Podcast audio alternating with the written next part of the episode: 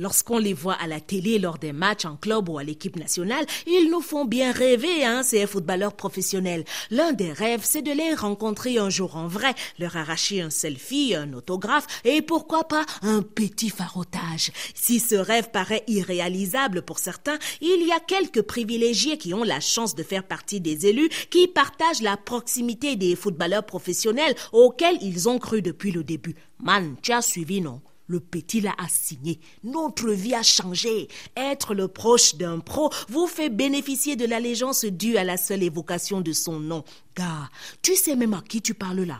C'est le frère du pro, hein. Lorsqu'on a la chance d'avoir autour de soi un professionnel parti du quartier pour évoluer à l'étranger, le football devient un sport individuel où, au cours d'un match, seules les individualités de notre pro comptent. Chacune de ses actions est ovationnée et chaque but ou passe décisive est célébrée par une tournée générale, car qui oserait refuser une tournée à crédit au père du pro quand on sait à combien s'élève le contrat de son fils dans son nouveau club, hein?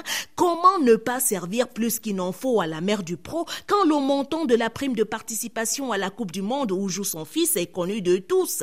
Qui commettrait l'erreur d'offenser l'ami du pro, celui-là même qui peut vous faire accéder au pro, hein? Lorsqu'il y séjourne, le quartier de son enfance est en effervescence, la vie s'arrête à son passage et son nom est sur toutes les lèvres. Les papas et les mamans qui l'ont vu grandir sont en haut, les filles deviennent de plus en plus sexy, les garçons de plus en plus ivres. Les quartiers alentours sont jaloux car à chaque quartier son pro et tant pis pour les quartiers qui n'ont pas de pro. Man, c'est comment?